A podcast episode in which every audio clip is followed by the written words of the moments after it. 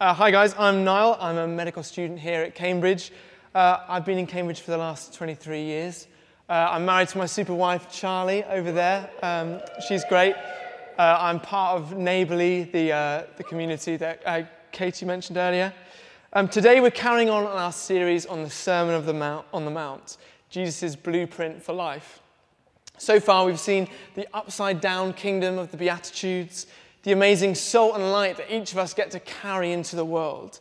Further from that, we've heard from Chris about um, how Jesus came to fulfill the law. And then two weeks ago, we heard about uh, anger in our hearts. And Sarah preached an absolute storm. If you haven't listened to Sarah's talk on anger, it's brilliant. So do that this week. Um, she was talking about the real impact and forgiveness that she saw when she went into prisons with the Kairos team. So, the overriding theme for this series is actually how, for many, organized religion is odd, it's puzzling, and it's unattractive. But the mystery of the person of Jesus is intriguing. The point of this series is to bed us down in the reality of life as a disciple. So let's get beyond the generalisms the platitudes and get into the grit of what does it mean to be a disciple in Cambridge in 2018. So throughout the series, and particularly tonight, let's take the mindset of disciples. Um, what is God saying and what am I going to do about it? When you come to a gathering like this, let's talk about how can this be a watershed moment in my life? How can I be different tomorrow that I was yesterday? Let's not pretend that this is all just about maintaining religion, but it's actually about changing us for the better. So when I remember the 18th of November in 2018, what is going to be different about my life after that day? So let's open our Bibles at Matthew 5, 27, 30. Uh, it's page 969. If you don't think God has a, sec- uh, has a um, sense of humor, then it's about sex today, and it's on page 969. I'll leave that to you. Uh, so far, we've had Jesus' birth, all the Christmas stuff. He's been baptized, uh, and he's started preaching and healing the sick. And so here we are. He's sitting on a hill, and he's talking about how to live and what the kingdom of God is. Uh, so that's page uh, 969, Matthew 5, 27 to 30. But I'm going to pray before I read it. Father God, I pray that tonight you would renew our minds and transform us, Lord. That it wouldn't be about striving, it wouldn't be about things that I say, but about things that your Holy Spirit is doing in each one of us. I pray that you would be with us now, ministering to us, and you'd be in our hearts as I speak. Amen. Cool. I'm going to read it. You have heard it said, You shall not commit adultery, but I tell you that anyone who looks at a woman lustfully has already committed adultery with her in his heart. If your right eye causes you to stumble, gouge it out and throw it away. It is better for you to lose one part of your body than for your whole body to be thrown into hell. If your right hand causes you to stumble, cut it off and throw it away. It is better for you to lose one part of your body than for your whole body to go into hell. This is the word of the Lord. Thanks be to God. So, let's talk about sex, baby. Uh, that is the word of Salt-N-Pepa. Uh, pepper spelled P E P A. So today we're talking about sex, specifically sex with someone you're not married to. I've just finished my placement on maternity and obstetrics, so I can tell you a lot about witnessing the pain and suffering about one particular consequence of sex, but it's actually apparently normal. Uh, that's actually a planned consequence of sex, the pain and suffering through childbirth. That was meant to be a joke, but obviously you're not ready for that. Um,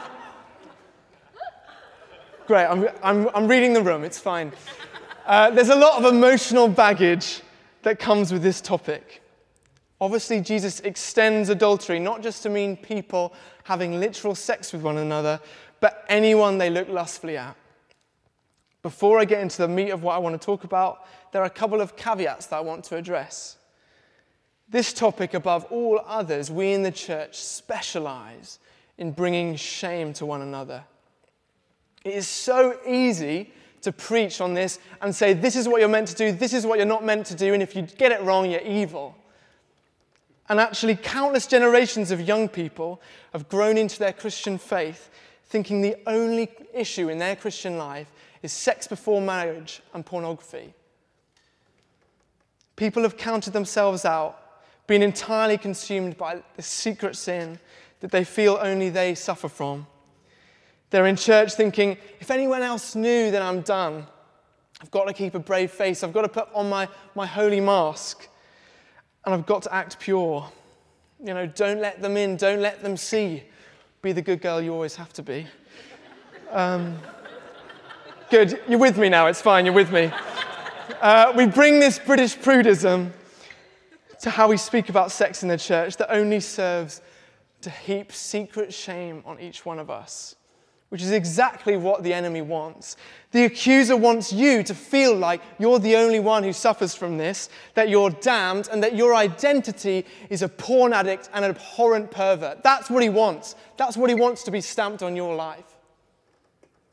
But here's the deal that if you look around, every single person around you has sinned. We're all sin addicts, whether we're sexually sin addicts or not. It says in Romans that we've all fallen short of the glory of God, that without Jesus, we are all done. Jesus has come to rid us of shame, not pile it on. Our identity is in Christ, not in whether we look at porn or not.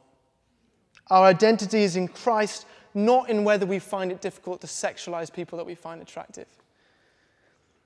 I'm not saying that this issue is trivial or harmless, but what I am saying is that when God fashioned you in your mother's womb, He didn't brand you with the word porn addict.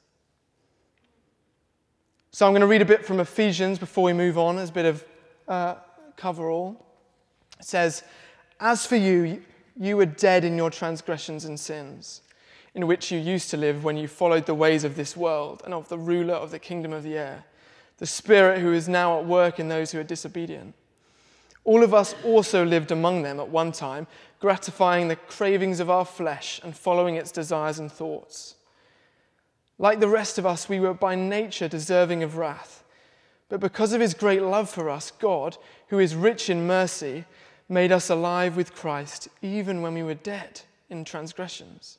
It is by grace you have been saved and God raised us up with Christ and seated us with him in the heavenly realms in Christ Jesus, in order that in the coming ages we might show the incomparable riches of his grace, appearing in his kindness to us in Christ Jesus. For it is by grace you have been saved, through faith.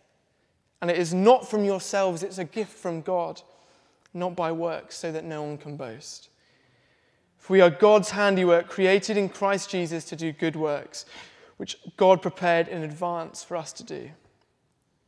Okay, turn to the person next to you and ask them, What do you think sin is? Cool. So let's come back together. So that's got you thinking a little bit. Um, I think sin fundamentally is the difference between belief and unbelief. And when we sin, we take matters into our own hands. If we steal, we don't believe that God will provide things for us, so we have to take it for ourselves. If we're angry, we don't believe that God is sufficiently just as a God, so we have to take justice into our own hands. Sin is about trusting in ourselves over God. So when we're in the practice of habitual sin, a question we have to ask is what is it about God that I'm not believing right now? Which of God's promises are we not believing when we lust over someone? Just like we saw with anger, Jesus points that adultery is something that occurs in the heart, inside of us. Before it ever reaches the moment of physical transgression, he says, But I tell you that anyone who looks at a woman lustfully and has already committed adultery with her in his heart. And obviously, this point extends to women looking at men as well. Jesus is showing us that actually adultery and sin is much more about our intentions and our desires than it is about the physical act. We can all imagine that what hurts the most when someone has an affair is not the idea of the physical touching and intercourse, although I imagine that's pretty miserable as well. But actually, it's so much more the idea of a calculated, rationalized, planning and desire to reach that point of physical touch. D.L. Moody, the guy who prayed for 100 people throughout his life every day and they all became Christians, that's what perhaps we might have heard him for. He said that character is what you are in the dark. Character is what you are in the dark. The state of the heart is what you are when no one is looking, when you're inside your room in the dark. Much like we found two weeks ago when we were talking about anger, I can't imagine that many of us feel like we come out well from that level of inspection. Okay, turn to your neighbor. This is a little bit more challenging. Why did God create sex? Talk to the person next to you who never, may never have met before. But let's just go. We're all family, we're all friends. Why did God create sex? Okay, I'll, I'll stop the agony. We can. We can um... Okay, in the creation story, in the creation story, we see that sex and the value of sex is inseparable from the idea of marriage. A man is united to his wife and they will become one flesh, aka Adam and Eve, having sex as well, being married. Paul even says that in 1 Corinthians 7, the husband should fulfill his marital duty to his wife, and that his wife should do that to her husband as well. You know, notice how it's phrased fulfilling a duty to the spouse. It's about service, it's about love, it's about giving, it's about sacrifice. But compare this to the idea of looking at someone lustfully. Uh, I found this quote in a commentary on the esteemed website BibleGateway.com. Uh, and I couldn't really think of a better way of putting it, so I'm just going to read it out. So, love is antithetical, that's just the opposite to true love. It dehumanizes another person into an object of passion leading us to act as if the other person were a visual or emotional prostitute for our use. Fueled by selfish passion, adultery violates the sanctity of another person's being and relationships. Love, by contrast, seeks what is best for a person, including strengthening their marriage. Adultery usually involves considerable rationalization, justifying one's behavior as necessary or loving. But lust is the mother of adultery, the demonic force that allows human beings to justify exploiting one another sexually, at the same time betraying the most intimate of commitments, where trust ought to abide secure, even if it can flourish nowhere else. Lust demands possession, love values, respects, and seeks to serve other persons with what is genuinely good for them. Love is always incompatible with acknowledging God as the supreme desire for our hearts because it is contrary to his will. So I've said a lot of things and we've gone all over the place, but what am I actually getting at? When we lust over someone, we covet that sexual pleasure that is not owed to us. We want to seek pleasure, satisfaction, acceptance, acknowledgement from that other person, whether it's through porn or fantasizing about people we meet. It's about power and it's about getting something we want, which we feel we don't have. Even our thoughts can give us that kick, that dopamine spike, that pleasure. In essence, we're trying to gain acceptance and satisfaction from something that isn't God. We're not trusting that God has already accepted us as completely sufficient. It's just about it's not just about betraying our future spouses, because some of us won't have future spouses. We need some sort of sexualized reinforcement to tell us that we're all right day to day. You know, think about that song, The King of My Heart, that he should be the King of our heart, that he's our song, with, he's the mountain that we run in. But actually, we're replacing that with someone else, in someone's body. How does that fit with sexual acts before marriage? Because I'm not trying to moralize it. I'm not trying to say that even if I wasn't a Christian, I wouldn't do this. Even if I wasn't a Christian, I wouldn't have sex before marriage, because I know that isn't true. That actually it shouldn't work without God being in the equation. Fundamentally, this line of thinking doesn't work, and it shouldn't work without God. And it's not easy loving someone or wanting someone to feel good, someone you're dating, but having to hold yourself back when you're just dating or whether when you're engaged. You know, that, that can feel like an altruistic thing to do. You could say, I want this person to feel nice. Isn't that okay? You know, we're basically married, we're engaged. I just want them to feel good. But do we trust that God's plan for sex is better than the world's? It boils down to saying, God saying, This is my plan. This is my plan for you. And how it fits into marriage, how sex fits into marriage and melding two people together. And do we trust Him that that is a good enough reason to tr- not try before we buy? I know there are lots of reasons that you could give about why monogamy and by waiting until you're married is objectively the best thing. But those won't work when you see your peers, your non Christian peers, perfectly happy sleeping with one another, living with each other for years before marriage, going on holiday and sleeping in the same bed. It won't work. It won't work saying, ah, the breakdown of the nuclear family in our society really is going to come and bite you. Because it won't. For some people, they will live perfectly happy lives. It doesn't work without God's input into their lives. It doesn't make sense. It shouldn't make sense. It's about saying, Not my will, but yours, my Lord. And I know that might seem like a cop out, and it's difficult for me, it's as difficult for me as it is for you guys. But trusting in his plan, not our own, is always the first step in discipleship, whether it's sex or something else. Okay, so how, what do we make of the cutting off hands bit? So during the response section, we're going to put some towels out. Matt's going to be over there with some spoons. James is going to be over there with some saws. And then anyone who wants to just get it over and done with, then that's what's going to happen.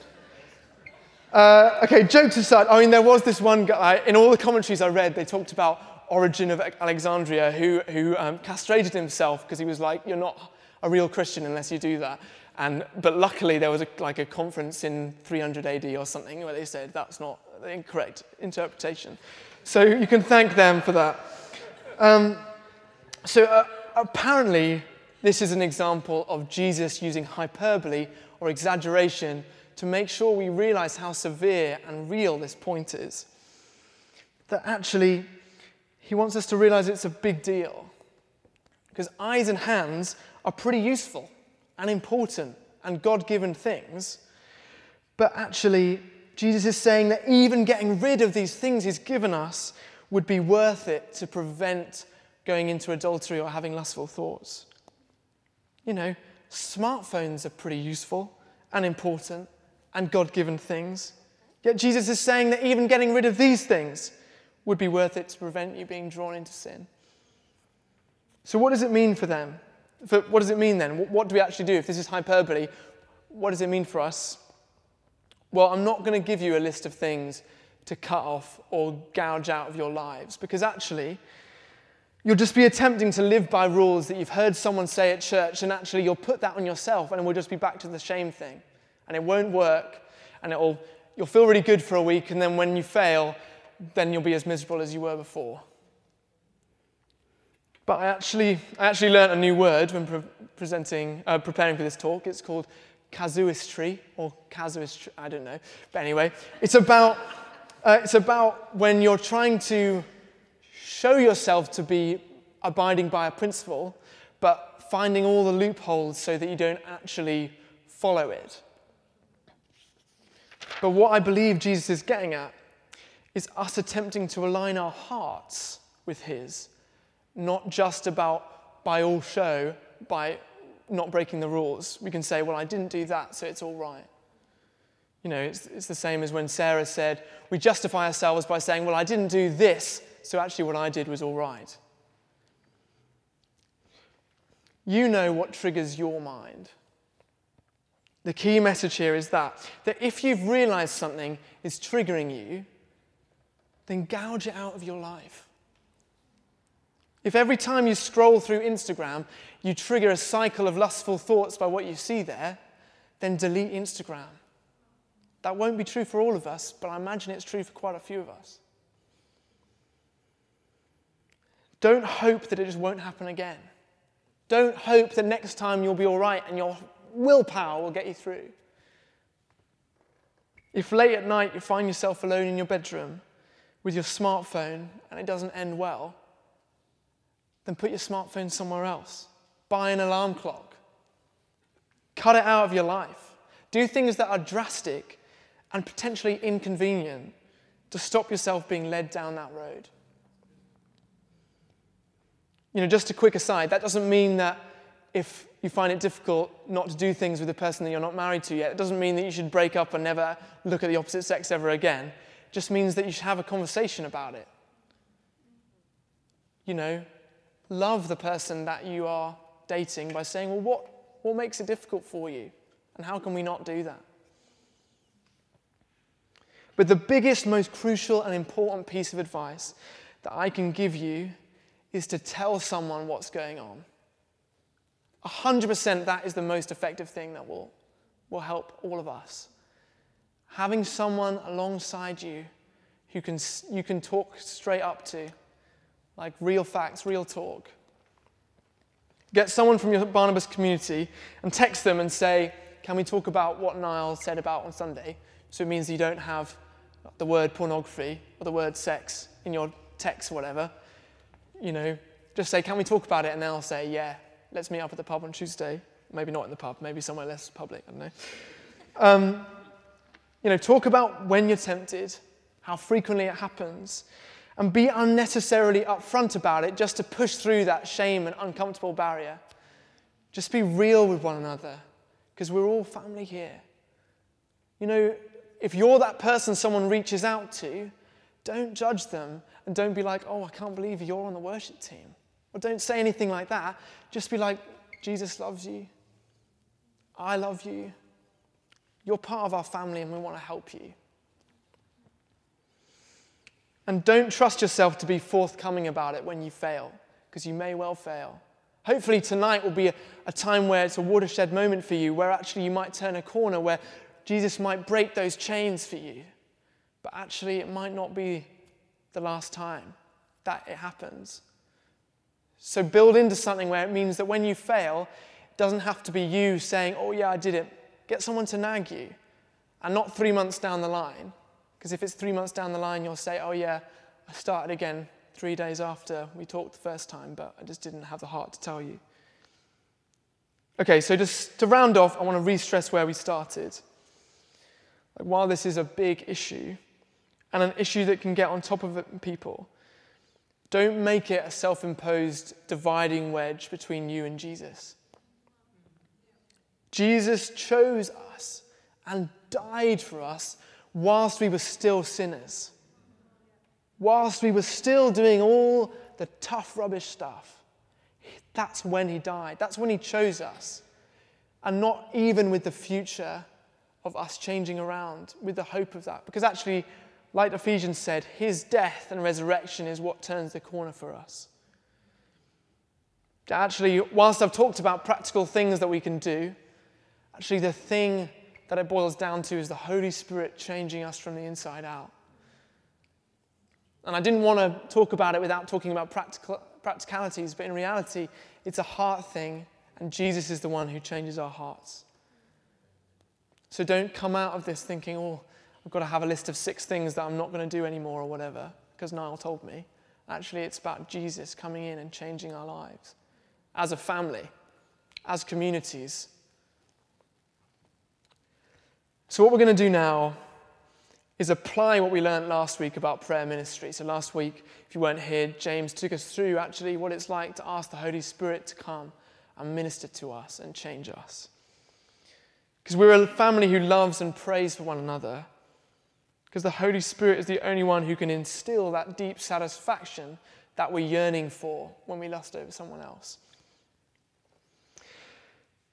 I think it's probably wise if we try and stick to groups of guys and groups of girls just because that's the subject matter. But this is how we get stuff done through prayer, praise, and thanksgiving. The enemy loves it when we strive because either we fail or we take pride in ourselves when we strive and succeed. But actually, Jesus is a God who changes hearts. So, so let's all.